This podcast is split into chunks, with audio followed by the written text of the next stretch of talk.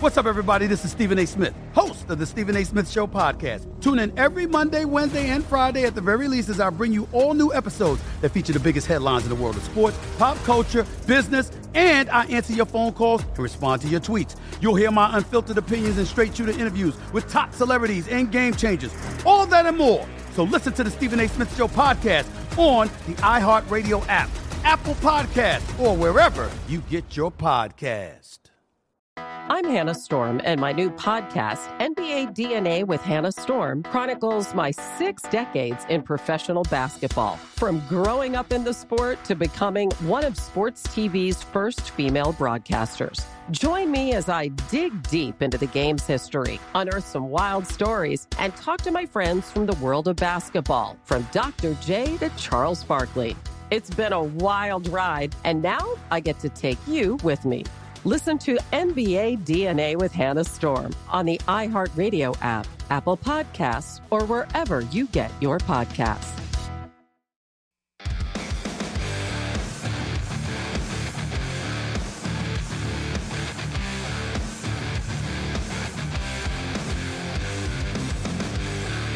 And welcome to First Strike here on VSiN. I'm your host, Dave Ross, going to break down UFC 291 only have one title fight on the billet here, but it is the BMF title. So take that for what it's worth. And I've Lou Finocchiaro, Nick Kalikas, Jordan Sherwood, and Reed Kuhn join us in this hour very quickly. Let's put to bed what we saw last week at the O2 Arena over in England. Wow, what a performance for Tom Aspinall. Looked absolutely sensational in his return. Hadn't seen him in a full year after that devastating knee injury, and he ran through Marcin Tybura.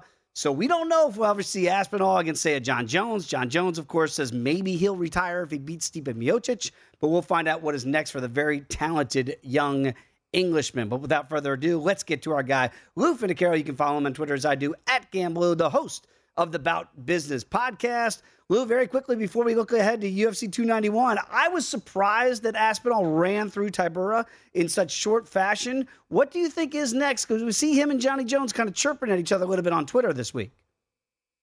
I'm not sure what's next. I heard Aspinall project that he would be the champ by the end of the year. That I fully believe. I, I, believe the winner of Stipe and Jon Jones both lay four gloves in the cage when that fight's over and those guys ride off into the sunset. I believe Jon Jones with the belt. And then it's a free for all for everyone else to decide with Aspinall sitting in, you know, front center position. Absolutely fascinating. Feels like with Amanda Nunes retiring at 135, 145, kind of opening up the floodgates for other women. Maybe that could be the same for Stipe and Jon, to your point, if they do step aside. Okay, it's it's a title. It's the BMF title. I can't say what it stands for, but I think we can all understand what it stands for. And for that reason, we're going to get potentially five rounds of action here in the rematch between the highlight Justin Gaethje and the diamond Dustin Poirier. Uh, numbers haven't really moved a whole lot here. Gaethje still about plus a dollar thirty. Poirier minus a dollar fifty here. Of course, he won the first fight. It was a scintillating fight. What do you make now of this rematch here in the lightweight division? Well, Dave, I, I, I have several questions. Uh, this is about where they closed in their first fight. I believe that we have to respect the makers and, and their position on this fight. What surprised me greatly was the total at two and a half. That seems aggressive to me for mm-hmm. a five round fight when this one went four last time. And then further, uh, though not all the handicaps are out on the fine menus that they have at DraftKings, but if you look, the points handicap is out on that fight, and you see Poirier minus five and a half points, even money, actually minus 105. Uh, uh, those numbers tell me that they're looking for a fence painting here, and that Gaethje's going to be in there looking like a tree. And for that reason, I'm going to respect my makers. I think Poirier is the more well rounded athlete. I think he has more ways to win.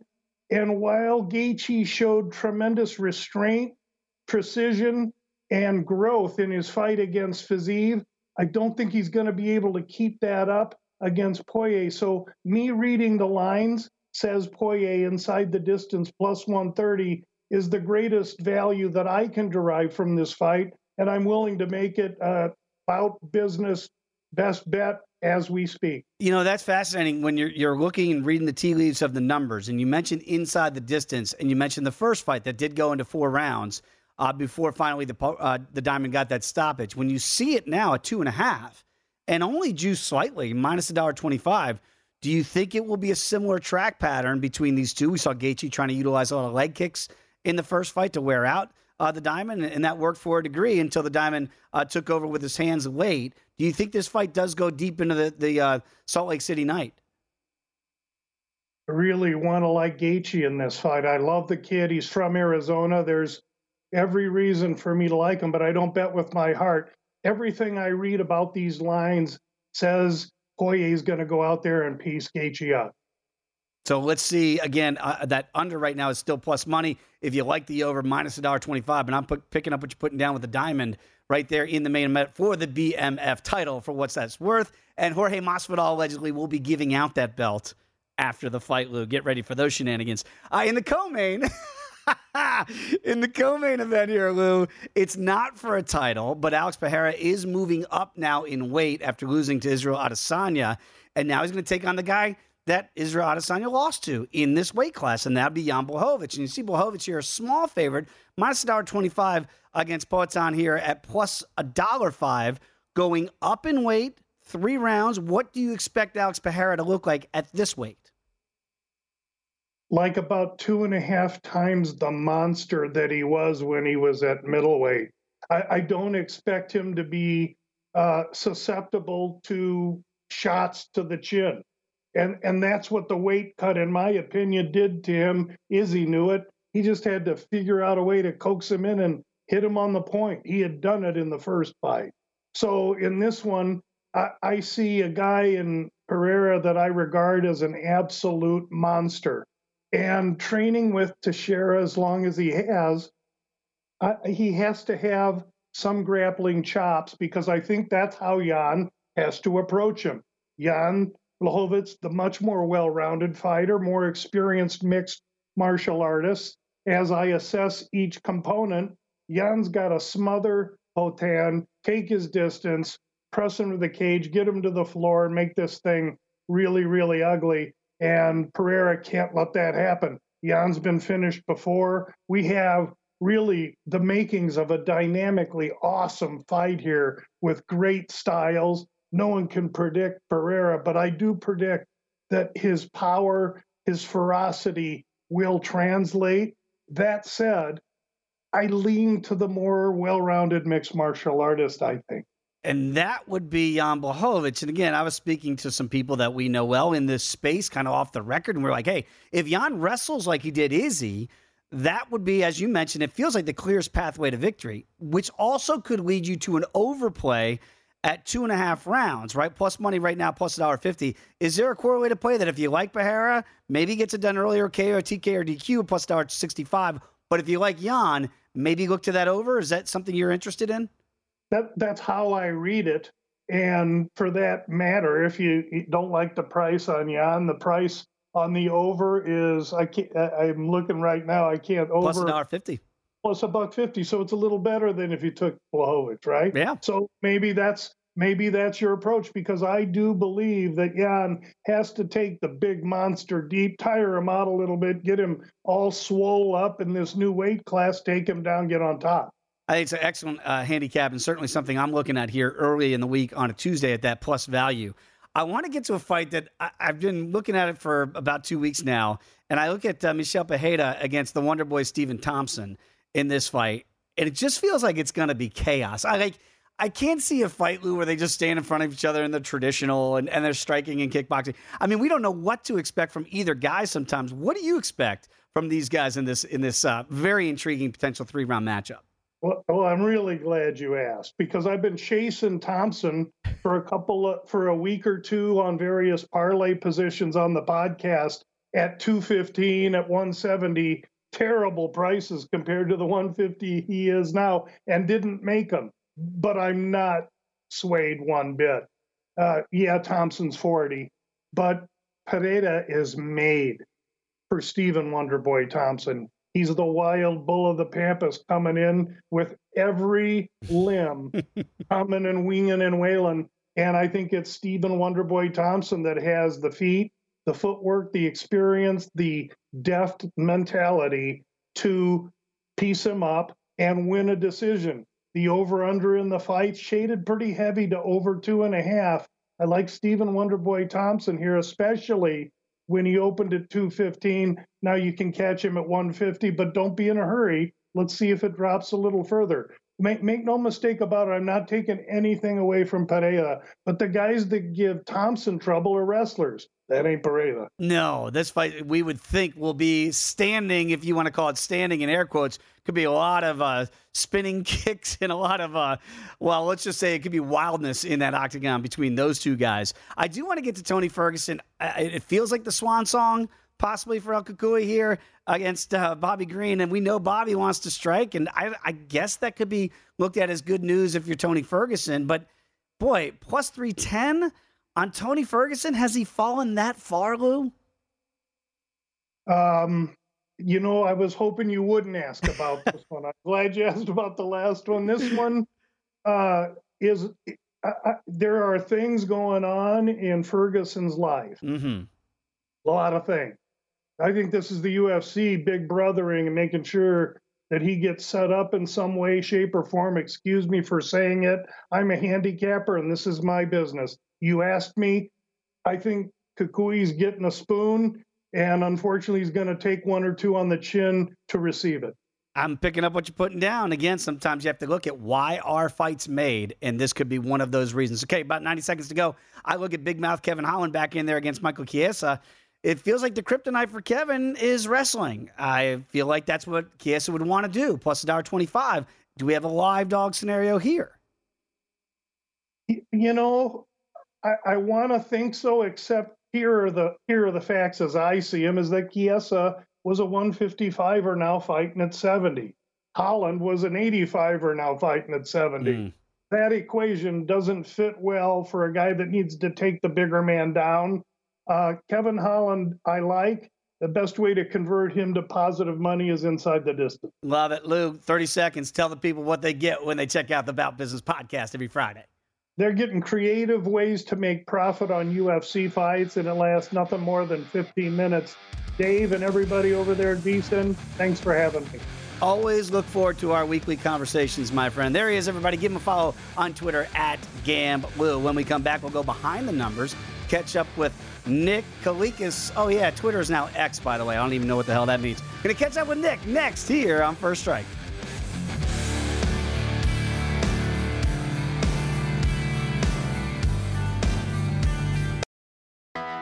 I'm Hannah Storm, and my podcast, NBA DNA with Hannah Storm, digs deep into the history of professional basketball, along with my own as one of the first female sportscasters. Now let's get you up to speed on what else happened around the NBA today. We talked to all sorts of people I interacted with, from Dr. J to Charles Barkley and recap iconic moments. Yes, he's got it. He, here he comes.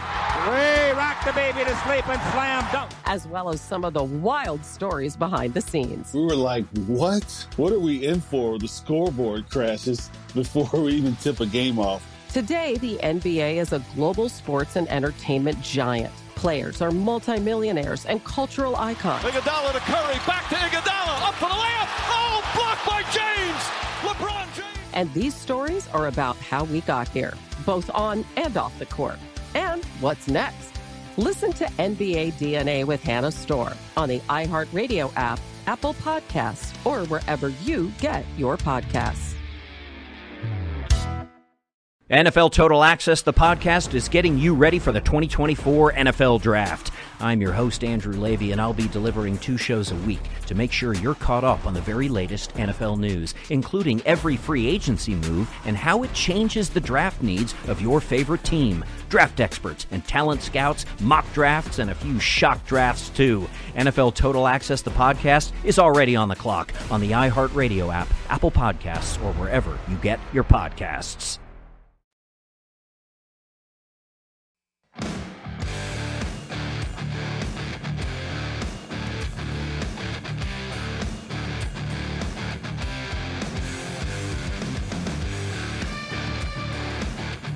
DraftKings Sportsbook is giving you plenty of ways to bet the UFC. Just download the DraftKings Sportsbook app. You're going to be able to bet on more than just the main event. DraftKings has great odds on fight lines, total rounds, and features for all MMA events. Eligibility restrictions to apply. See DraftKings.com slash sportsbook for all of the terms and conditions. Dave Ross back here, Circus Sportsbook in fabulous Las Vegas, Nevada. Always a pleasure to be joined by Nick Kalikas here. You can follow him on Twitter as I do at Fight Odds or whatever it's called these days, Nick. I don't know, was it X now? Twitter X? I have no idea what Elon's doing, but it's always good to catch up with you, my friend. Uh, very quickly, when you look at the BMF title, which will be on the line uh, this Saturday night in Salt Lake City, and you see the numbers come out, they really haven't changed a whole lot. It doesn't feel like, Nick. It feels like Poirier has been a solid $1.50 favorite to come back on Gaethje plus $1.30. If we haven't seen a lot of movement now, do you expect to see a lot before we get to Saturday? Well, it's definitely trending in Poirier's direction. It did open a little bit lower market wide, and we've seen some sh- sharp action hit the market. That's why you're seeing it actually go towards Poirier's way. But yes, you're right. I don't think it's going to get out of hand, and I think there is going to be some two-way sharp action because we'll see some buyback. People are just kind of waiting for the price to peak, and we're already starting to see some of that buyback come in. But I think it'll still bounce back and forth a little bit from here. But ultimately, it'll close probably close to where it's at now. You know, it's fascinating too because you look at the guys, right? They do look like they're looking in a mirror to a degree there, obviously, uh, height goes to Gaethje. The reach, though, goes to Poirier. They're both 34. A great first fight that we saw, which, you know, Poirier got it done in round four. Uh, people have asked me this week, Nick, what will be different this time around? Does Gaethje have to take a different approach or just do a little bit more of what he did the first time, a little bit better in what was a close fight until it got stopped? Yeah, he was doing well. I thought he was winning that fight. A lot of people did as well, mm-hmm. you know, in the first meeting or whatnot. So he did get finished late in that fight. So I think his conditioning has improved. Both these guys are honestly on another level. Now, that said, they've also taken beatings because they're always involved in wars. So I think the durability factor might come into play for both guys at this point, even though they still get in there and they swing and they can take it. They had some of the most insane fights.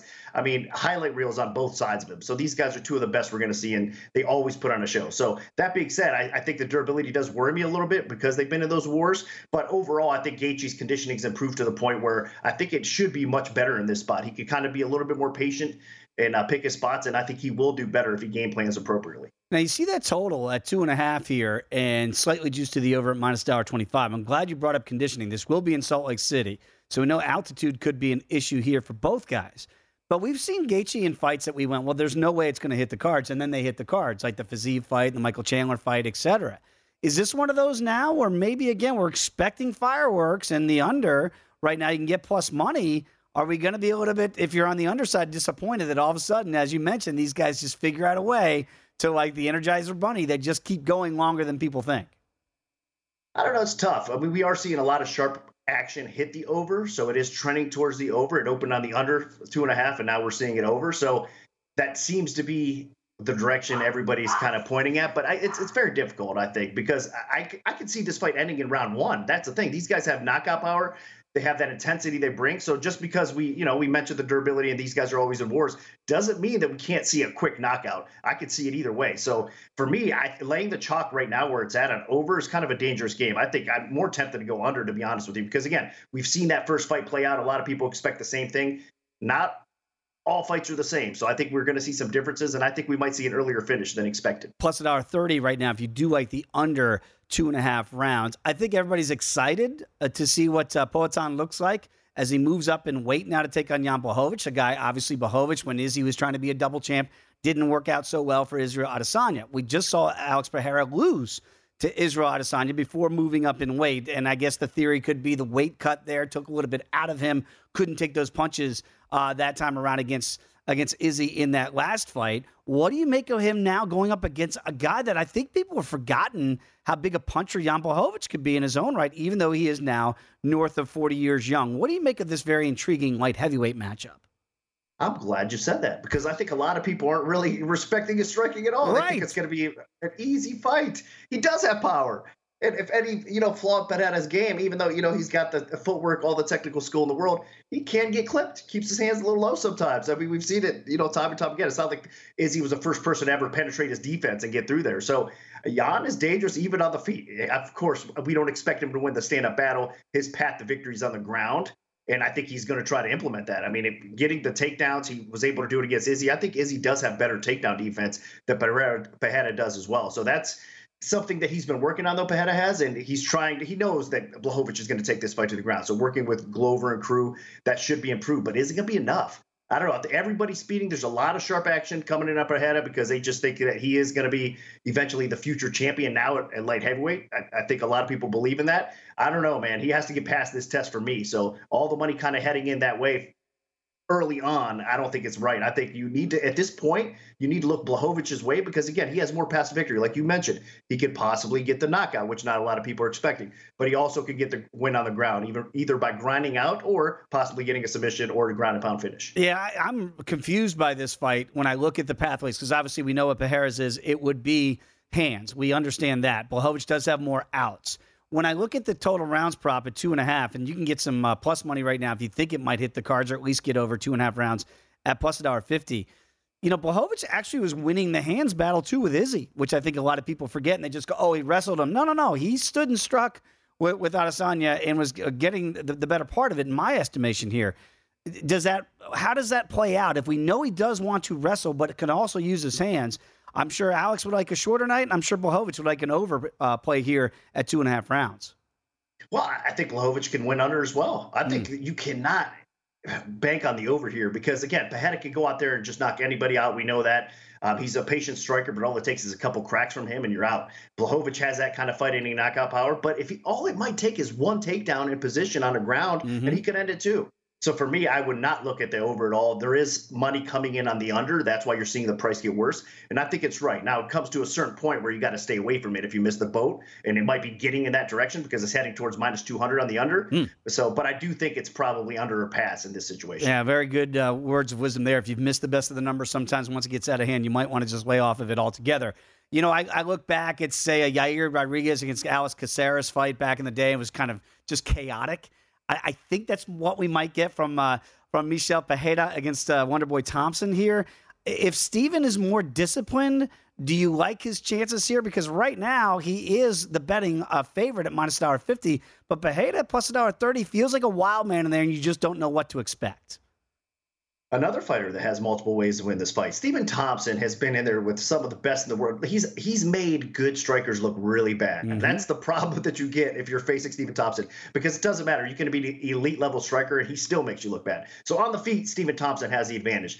The other side of it, Pereira has that knockout power too that he can land and possibly put people out. So he's got, and he is a wild man, like you mentioned. So he's got that going for him. But I mean, we've seen a game plan implemented against Stephen Thompson as of late, and it's getting the takedowns, trying to wrestle, get top position. So he can implement that as well. So for me, I wouldn't lay. I love Stephen Wonderboy Thompson, one of my favorite fighters in the UFC, but this is a dangerous spot. He's getting older. He's hittable. Pereira has that power, and he's got the wrestling advantage. So for me, it's a dog or pass situation. And I think a lot of sharps agree because we have seen the market drop on Pereira's side. Yeah, it really has dropped a lot. I want to talk about a fight that's been really inflated, and that's Marcos Rogério de Lima against the Black Beast, Derrick Lewis. And we know a lot of people in this business, and certainly uh, uh, handicappers and sharp betters. This number is really ballooned in DeLima's favorite here, open about a dollar twenty-five. Now we're looking at a two dollar betting favorite against Derrick. Is this look?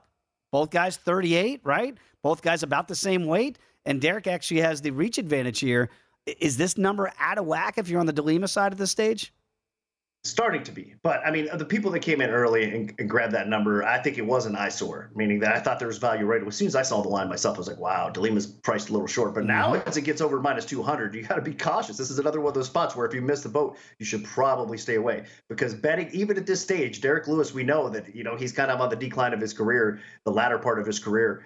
Uh, but I think DeLima's more fresh, saying that a little bit because I know you just mentioned their ages, but I still think DeLima has uh, like fresher in fight years than the Derrick Lewis is. Derrick Lewis has made a little bit more money. Um, a lot of people think he's just a paycheck fighter these days too. So the, everything's kind of put into the equation here, and that's why you're seeing the steam on DeLima. But I do think he's the fresher fighter of the two, if that makes sense and he's getting Lewis at the right time. But again, all it takes is one big shot from Lewis to take all your money. So if you're laying two to one, you got to kind of approach this one with caution as well. Very quickly uh, to that end, I remember the Curtis Blaydes fight well, right? Where Curtis was dominating the first round with Lewis, got a little bit careless, uh, uh, tried to get a takedown.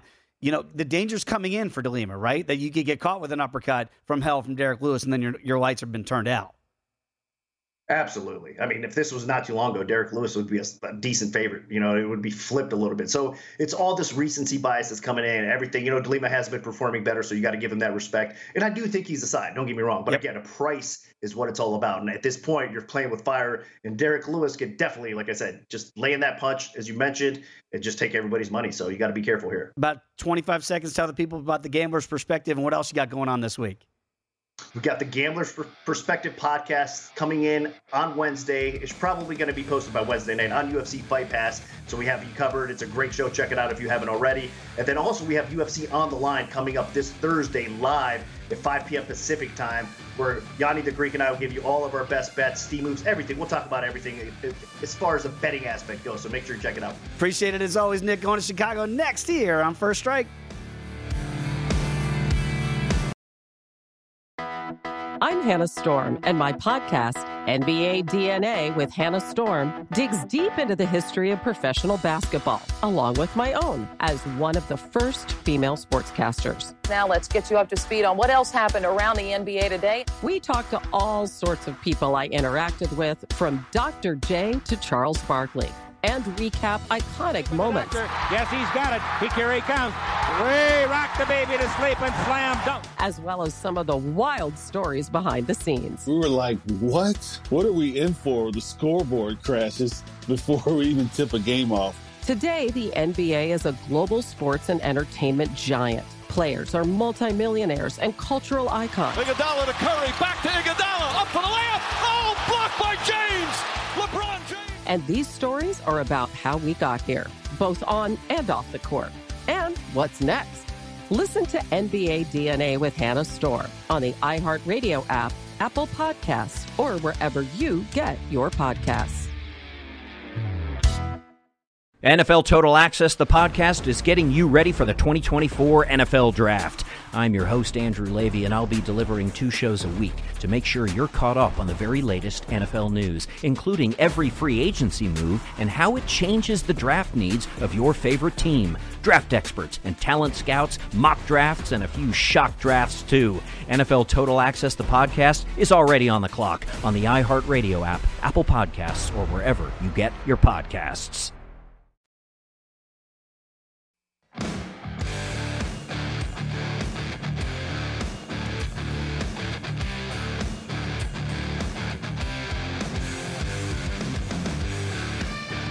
Start your morning with VSiN Daily Morning Bets. Josh Applebaum gives you every piece of info you need to be ready for betting the day's biggest games in just 15 minutes.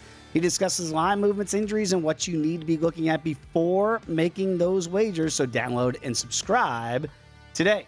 Dave Ross here in Las Vegas used to call Chicago home for about eight years. That's where Jordan Sherwood calls home. You can follow him on Twitter as I do at Wood on ESPN 1000.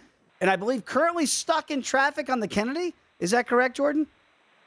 That, that, that is exactly where I am. Anywhere you go nowadays in Chicago, you are stuck in traffic. It doesn't matter what time of day, what's going on. Taylor Swift could be here. Oh yeah, Taylor could be playing. It doesn't matter. It is you are stuck in traffic all the time. So happy to spend a couple minutes with you talking some MMA to divulge my attention away from all this uh, terrible traffic. I think everybody's going to the Bean. You got to go to the Bean if you're in uh, the Windy City. Okay, let's get to this card and see some of the fights that you like on it. We got a we got a Pereira and we got a Pereira on this fight card. So before you make those bets, make sure you're betting on the right one. Now, I do look at the co-main event here, and you look at Jan Blachowicz against Alex Pereira, and Pereira moving up in weight now from 185 to 205. What is your lean in this first ever light heavyweight bout for Poatan?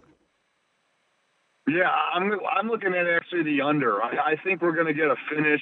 One of these guys, either you know Alex Pereira is going to you know knock him out, or Jan Blachowicz is going to, I think, kind of reciprocate the game plan that he did when he uh, met Israel Adesanya at light heavyweight and utilize some takedowns, try to you know orchestrate some wrestling. Of course, he's got the Polish hammer that could land at any point, which is why I'm favoring the under. And I think both of these both of these guys also recognize the fact that this could potentially be a uh, title fight or a title eliminator fight. So an impressive victory is going to be needed. And also, you know, quite frankly, Dave, I'm, I'm curious to see what Alex Pereira is going to look like following the knockout loss, jumping up pretty quickly to another high-profile fight against a guy that obviously hits a lot harder uh, than uh, Israel Adesanya, that being uh, Jan Blachowicz. You know, that's the fascinating part for me too, Jordan. Is you go back and watch Alex in his last fight, the loss to Izzy, a fight he was dominating and looked like he was going to walk down Israel Adesanya and knock him out again, or at least get the fight stopped, like it was in the, in the fight before. And yet, the quickness of Izzy turned it around. Does Jan doesn't isn't known for the quickness, but I think people are forgetting the power that he still has in either hand, really, but certainly that left hand, as evidence in a lot of his fights. Could we see a fight like that where Blachowicz says, you know what, I don't need to wrestle this guy. I can get him out of there. And another way that maybe that another reason why you might lean to the under. Yeah, I, think so because I, think look, you look at the, the the path to the middleweight title that Alex Pereira took. You know, he didn't take on any heavy punchers. You know, he didn't take up any elusive strikers outside of Adesanya. Uh, he was always the best guy there, but now he's going to meet a guy. Does the power carry over? I'm certainly believing it will for both guys, but Jan Blachowicz has been in there with some of the heaviest hitters at 205, and I think he's going to have the wrestling advantage. I, I think he's the one that's going to be able to dictate where the fight takes place. So again, another reason why I like the under, because I've never been obviously confident in Alex Pereira's ability to keep the fight standing. He, he had done it you know, successfully throughout getting to the middleweight title, but I just don't think he'll have the success at 205. All right, let's go to another name spelled the same but pronounced differently, Michel Pereira, and he's going to take on the Wonder Boy Stephen Thompson here. And Thompson still is the favorite here, but it's come way down. And Michel, we know, can be absolutely a wild man inside that octagon. He can be a wild man at the weigh-in. We've seen how crazy he gets. He's plus a dollar thirty right now on the comeback as the underdog. What do you make of Wonder Boy? I know he's forty, but it feels like the miles might not be adding up. Do you think that uh, Father Time is finally going to catch up to Stephen and that uh, Michel might be able to get yeah. this one done? I, do. I just think because again, it's going to be a matchup of a kickboxing match. You know, neither guy's going to have to worry about uh, you know wrestling and grappling uh, to an extent. Although you know, Stephen Wonderboy Thompson has showcased some of the best we've ever seen. His ability to keep the fight standing. Uh, though, uh, you know, he, he's actually looked to utilize wrestling at, at times. So maybe there's a little factor of that. But I think again, the, the stylistic matchup, the athleticism that both guys have. Michel is, is, is, is a great is a great striker speed, power, and he's now been smart enough. I mean, that Tristan Connolly fight that he, when he tired himself out dancing to the octagon is well past, you know, that's way in the past, way in the rearview mirror. So I'm not worried about that. And I think right now, even though we're going into a, you know, Utah there's going to have to be some cardio discussion with mm-hmm. a lot of the fights that we're going to talk about in handicap. But I think he's learned his lesson. He's a guy that's going to be well schooled, well trained, and well prepared for that at altitude, and has a favorable matchup, a striking contest against Wonder Boy. And I think age does factor in, and I think uh, Pehe could get get a knockout or, or, or have enough significant strikes in the fight to get the win. All right, plus 550 if you think that uh, Michel can get it done inside the distance by KRTK or, or DQ. Okay, uh, you look at Kevin Holland, you look at Big Mouth here, and uh, maybe the weight was too much for Big Mouth, so he's going to come down, and he's going to take on a guy who we think of, and I think of for wrestling, and uh, Michael Chiesa here, but it's a smaller version of Michael at 170. It's going to be a bigger version for Kevin Holland. 6'3", here, height and reach advantage big time in the favor of Kevin Holland. How do you look at this one here? Kevin right now about a minus $1.45 betting favorite. Yeah, yeah, I, I like the matchup for Kevin Holland, despite, you know, obviously you worry about his takedown defense. He's not a great grappler. Uh, Michael Chiesa is outstanding on the ground if he's able to get it there. I just worry about if you're backing Chiesa, can he can, can he handle the athleticism, the power, uh, and the size that Kevin Holland is going to have? Uh, I think Kevin Holland was humbled real quick, taking that fight on short notice again. Khamzat Chimaev, he looked really good the last time that we saw him in the octagon. So I like Kevin Holland just straight up on the money line, not getting cute with a, uh, a decision or, or a stoppage. I think just keeping the fight standing. If it gets to the ground, able to get himself out of there, out of out of trouble. And Michael Chiesa just has not looked great as of late. Literally loser of two straight A little bit, maybe it's a little bit more concentration on the uh, UFC desk compared to what he should be doing, spending time in the gym. So I think Kevin Holland just straight up is, is a favorable matchup for him at a dollar seventy, as you indicated. Uh, you are picking up something I was thinking about as well, which is you know we saw Kevin Holland a couple fights ago retire in the octagon. I put that in air quotes, and that was a, a quickly overturned. He got back in there. Chiesa, he does have a second career, budding and pretty darn good as a broadcaster. Do you think this might be the last time we see Chiesa if it doesn't go well for him, him in the octagon, which could lead you again down the path to, to back Kevin Holland at minus $1.45? Yeah, I think that that's definitely the case. I mean, Michael Chiesa hasn't been figured out the weight class that he wants to be at. He was on a little bit of a run, uh, you know, when he graduated from the Ultimate Fighter, kind of found his footing, but then, you know, just had a couple of uh, bumps in the road and now has lost his last two, albeit against some of the best fighters uh, in the UFC. I just think, again, this could be, you know, guys on his way out. Kevin Holland's trajectory is still up there dude jumps, and that's what caused issues with Michael Chiesa before. Yeah, you know, we've seen this before, Jordan, and we've actually talked about it in uh, past shows and past cards. Fighters kind of on the way out. And I do look at potentially Tony Ferguson, El Cucuy back in there against Bobby Green. Bobby Green doesn't care about the sentimentality of the fight. Do you think this is the last time? And maybe it's priced that way for that reason that Ferguson right now is plus 310. Bobby Green over a $4 betting favorite. I'm not in the business of laying $4, but can you make even a case for Tony Ferguson here? The only case that you can make is because of the fact that it's finally against a guy that's not a title challenger and not in the top heat of the lightweight division. But it's a long time ago that Tony Ferguson won 12 fights in a row mm. and was, you know, becoming an, uh, you know, uh, an interim lightweight champion and challenging uh, potentially Khabib Nurmagomedov uh, for a fight. So uh, for me, it's it's a situation where Tony Ferguson probably on his way out. It's way too much juice to lay on a guy in Bobby Green. However, because of what we've seen from Tony Ferguson the last couple of fights, I think you got to consider Bobby Green uh, inside the distance as a potential play. Yeah, if you like Bobby Green to get it done, KO, TKO, or DQ is plus a dollar sixty-five. That's interesting. Win by decision is plus a dollar twenty. So there are other ways if you're on the Bobby Green side to maybe look at some plus value depending on how you think he would get this manner of victory. All right, let's get to the main event. It should be a really good one. It is a rematch, and it's for the BMF title. We can make our jokes about that if we'd like. But when you look at the diamond uh, against the highlight here, I mean, it, does kind of feel like they look in a mirror to a degree. This number hasn't moved a whole lot here. Poirier minus a dollar fifty uh, against Gaethje here, plus a dollar thirty. What do you make of the BMF title being on the on the line here, and who do you favor? Well, I mean, first off, I, I hate the BMF title, whatever. I'm not into the, these manufactured belts or whatever. Masvidal is going to be uh, there to give it out. Uh-huh. Better than The Rock, even though I love The Rock. Yeah, these guys are mirror images of each other, you know, by age and height and like significant strikes and like the way that they've lost like their last two submissions. It's crazy. Um, I look, I, I think you know at the end of the day, this is going to be a fight that's primarily contested on the feet, and I think Dustin Poirier severely still gets underrated by his his boxing uh, ability and his ability to to you know withstand punishment, keep coming after you like the Terminator. So I think it's it's a similar result. You know, uh, Gaethje's going to score early. He's going to look impressive early with some significant strikes, likely those leg strikes. But at the end of the day, I like the Diamond to get his hand raised one more time. Jordan, get off the Kennedy. Get home and be safe, my friend. We appreciate you taking the time to join us on First Strike. Come on back. Going to go to Washington, D.C. next here on First Strike.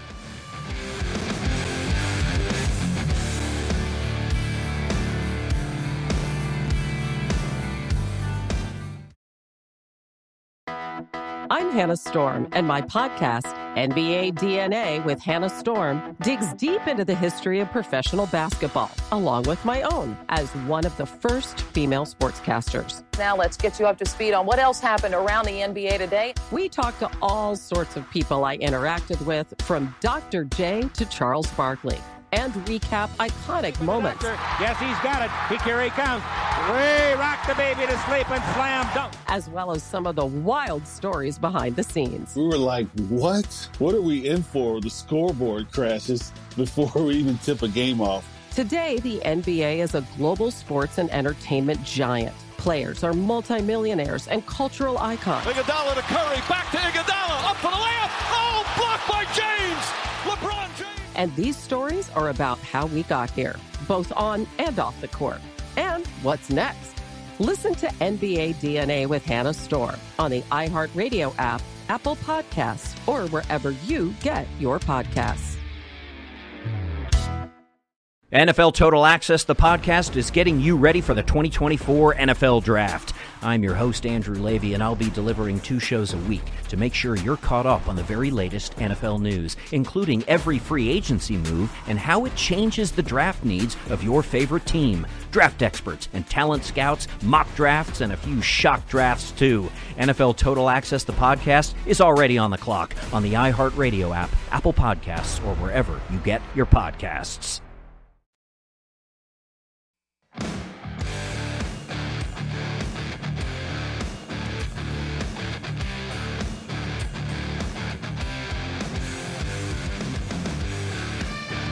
We continue this episode of First Strike. Dave Ross here at Circa Sportsbook in fabulous Las Vegas, Nevada, going back out to the nation's capital. He is the one and only Reed Kuhn. You can follow him on Twitter as I do at Fightnomics. See him on ESPN Plus. All these great numbers that you see right here on our broadcast because he is the author of the book Fightnomics. Reed, great to have you back in the program, my friend. I want to get to this card because you know we, we every week we talk about how deep some of these cards are. I know you've been looking forward to this one, certainly from a numeric standpoint here for UFC 291. The very first fight on the card, you got Priscilla Cachoeira against Miranda Maverick. And Miranda's a big betting favorite here at over $3. Do the numbers that you see support her being that big of a favorite? Yeah, actually, they do. And you know that I do look for big age differentials. Mm-hmm. And this is one of several on this fight card that's going to have a nearly decade difference in age. And so I'm going with the younger fighter here with Miranda Maverick. Um, there's no real ground game from Cachoeira uh, to speak of, at least nothing that she's done in the UFC, not a lot of takedowns. Um, she hasn't really attempted any nor spent much time in ground control, whereas Maverick at least does have some. And Maverick also has better defense and a much higher pace on the feet. So look for her to be setting the tempo and scoring more often, whereas Cachoeira is more on defense, trying to look for a big shot. And she does have a couple big shots. She has scored two knockdowns, uh, but she's now fighting this younger, uh, less damaged fighter in Miranda Maverick, and that's why I got to go with the young gun here. Now, again, sometimes I know that you'll kind of piecemeal these in parlays because you don't want to necessarily lay these big price tags here. Will you look to something in this same fight? I'm seeing right now the total at two and a half. It is slightly juiced to the over minus hour 20, and maybe look for her via decision, or would you just put Miranda Maverick in a three dollar uh, as a three dollar favorite in another parlay and not worry about the method of victory?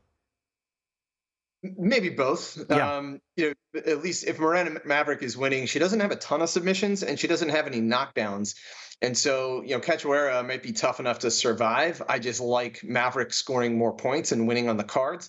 So maybe that's an overplay to get the price a little bit down from where it is.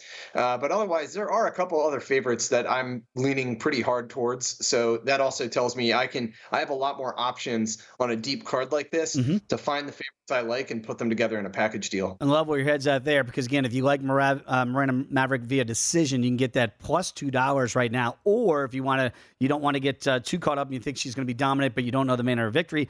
To Reed's point, you can look at other fights that you find advantages on. You mentioned the age. Let's look at uh, Rogerio de Lima against uh, Derrick Lewis, the Black Beast, and he's a fan favorite. But again, you got a younger fighter against an older fighter here, and I'm sure the data points might be leaning you back towards that younger fighter. So this is one. Wait till you see it. I will post it eventually, maybe on Saturday on Fight Night. But when I make that Uber tail of the tape, it is basically a clean sweep all the way down in terms of the performance metrics. Rogerio de Lima is the more technical striker. He's had a lot of success with his hands. He's very accurate. He knocks people down. Um, now, Derrick Lewis certainly has that power, and he has eight knockdowns. The trouble is, he doesn't win very often when he doesn't get that early finish. And so, this is one where if Rogerio is smart, he, probably has the skill set to at least survive and stand and set up a takedown. And then you've got his BJJ black belt, and he does have submissions, even though we haven't seen him lately. De Lima definitely has a ground game. It is pretty dominant, and Lewis is kind of a, a, fish out of water when he's on his back. So I see this eventually getting finished on the ground. At least I'm hoping so, because no one really wants to take a chance in front of Lewis. And by the way, we just showed your Uber tail of the tape, and all the check marks are for De Lima. To your point there, and even though they are the same age, ironically, it feels like De Lima is much younger uh, in ring rust, if you will, or not having as much. Certainly, Derrick Lewis has got the experience factor, even though they're both 38, but it feels like a young 38, maybe against uh, one that's maybe a little bit longer, at least in the fight game, when it comes to how much uh, how much octagon time Derrick Lewis has, and it might be to his detriment at this stage. When you look at Kevin Holland now against uh, Michael Chiesa, and again, here's Chiesa, a little bit uh, certainly older at this stage than Kevin Holland. We're, we're going down in weight class now for Kevin, getting back down to 170 from 185. He is a small favorite here, my star 45, five years younger. What are the numbers showing you here for a guy in Chiesa who maybe still has always been a tweener when it comes to MMA? Yeah, and he was actually a little too big to stay at lightweight, had to move up. And then you got Kevin Holland, who's just one of these rangy, freakishly rangy guys, 81 inch reach. It's crazy. And the numbers prove out Kevin Holland is going to have a huge advantage as long as this stays standing. He's going to be much more accurate in his striking, and he's got that massive reach advantage. The problem is that his Achilles heel has been good wrestlers. And Michael Chiesa is a good wrestler. He loves to backpack people if he can get it there. Now, he doesn't have the, the highest takedown success rate, but once he's on the ground, he has that advantage. And that's what worries me. Holland does have submissions uh, as a defensive route, but I do worry about him getting backpacked. So I do like Holland here as the favorite. I especially like it if he can stuff a couple takedowns and work his hands. I think he runs away with this. Uh, but that is that's why I'm going to have to keep an eye on the price here. Uh, so leaning Holland early, but going to see where this lands. We, we talked a lot about uh, certainly uh, age and some of these numbers that you're seeing. We all know Tony Ferguson and El Cucuy and how much of a fan favorite he really is. But Bobby Green's also a fan favorite too. And he doesn't, again, he really does not care that maybe this is the last time we see Tony Ferguson at 39. Bobby's still here at 36. He's over a $4 betting favorite. I never thought I'd see the day we talk about Cucuy being a, a, a plus 310 dog to anybody, let alone Bobby Green. Do the numbers, though, bear it out that Bobby should be a $4 betting favorite? Yeah, there's been a lot of inflation on this one. So yeah. this is another one where I'm going to have to revisit it based on the new price because prices are part of this process. And so early on, I definitely was leaning Bobby Green here. He was one of those guys that I might put in a package parlay. Um, and he does have the better stand up striking. He's more accurate. He has better defense. He's not quite as damaged in terms of the chin. He hasn't taken as many knockdowns defensively. Um, and Ferguson, I think it's just a recent performance. I, I think people are just down on him. He has not looked good. It seemed like he was waiting and waiting for that title shot that never came. And, once we did get him back in the ring, he just did not look like the same fighter. And so I think that's what's going on here. Bobby Green has been a hit or miss guy. I've I've backed him a few times. I've been against him a few times. Uh, he really is an up or down fighter, but I think he does have the skill set here. He has the better offensive wrestling than Tony Ferguson, and so that could actually help. Uh, but also, it's that stand up. It's that he does have crisp stand up, even though it kind of annoys me. He's always no selling every time his opponent punches. Um, but I think that's way that's the way he edges out rounds. Yeah, it seems like it. So we can certainly make the case as to why Bobby Green is such a big favorite as your numbers dictate. Let's talk about Wonder Boy here against Michel Pereira. And you look at Wonder Boy as a small favorite here. It's come down. He was a bigger favorite, uh, and this line has come down as we get closer and closer to fight night here. What do you make of Wonder Boy here at 40, still being a favorite against a guy 11 years his junior. Yeah, unlike Ferguson, Thompson is one of those guys where you're expecting him almost to fall off that cliff and, and age out. He's got a lot going on outside the cage, and he doesn't. He just keeps showing up and still being that really elusive stand up striker, just gifted at what he does. And when he's able to keep fights on the feet, he's always in it. You know, he was even in it, you know, for many rounds against Tyron Woodley back in the day for a mm-hmm. title shot uh, and and had a draw on one of those fights before getting dropped. Um, but in this matchup, Pereira is one of those things one of those guys where I'm not sure I'm going to believe it yet. Uh, 10 year age differential, again, one of those on this matchup. Pereira being much younger here. And he does have good stand up striking. It's, it's a little wily. He's one of these guys that likes to throw crazy kicks, uh, which is a little distracting. And I'm not sure if that's going to work against someone like Thompson, who fights at such long range with that wide stance and really keeping his distance. Um, but again, you mentioned the price drop. Uh, when the price was higher, this looked like a value play for me on the underdog, taking Pereira at you know pretty clear plus money. It has since dropped. I'm going to have to rerun this on Friday and see where we land based on the new prices because I'm not sure if it's going to. This could turn into a pass for me where wow, like much younger gifted striker Pereira, but he's facing just one of these old dogs that, that won't quit. Uh, another talented striker, of course, is Alex Pereira. He's moving up to take on Jan Blachowicz here. So his foray at 205. And right now, about plus a dollar five here. Are we are we overlooking Blachowicz and his punching power? What are the numbers showing you here in this one? Yeah, I, am actually back in Blachowicz here, and I'm a little surprised that people don't remember the history of what happened when Israel Adesanya moved up to face him. He just got planted on his back. You know, you can be a great striker, but when you move up 20 pounds, and this is, you know, the big leap up in the weight classes, a lot of weight classes are, you know, 10, 15 pounds off. Here it's a it's a big leap up to go to light heavyweight. And Blachowicz makes a lot of use of that size. I mean, he is a heavy fighter. He is going to lie on you and weight you down and exhaust you, which is what he did with Adesanya. Now, his striking is already pretty good, at least statistically. And Pereira, while offensively really good, looks defensively poor. He eats shots. And we saw it against Adesanya. He got rocked in the first fight, ended up winning. He got knocked out in the second fight he's going to be hit a lot harder than he has been hit before when he gets hit by Blachowicz. So that is a red flag for me, combined with a massive weight advantage, size advantage. If Blachowicz is going to drag him down and just implement that game plan the way he did with Adesanya. So I see two paths to victory here, so I definitely like Blachowicz. Reed, appreciate the insight as always. Great work, my friend. Enjoy the fight card, everybody. We'll see you next week right here. First Strike on VSiN, the Sports Betting Network.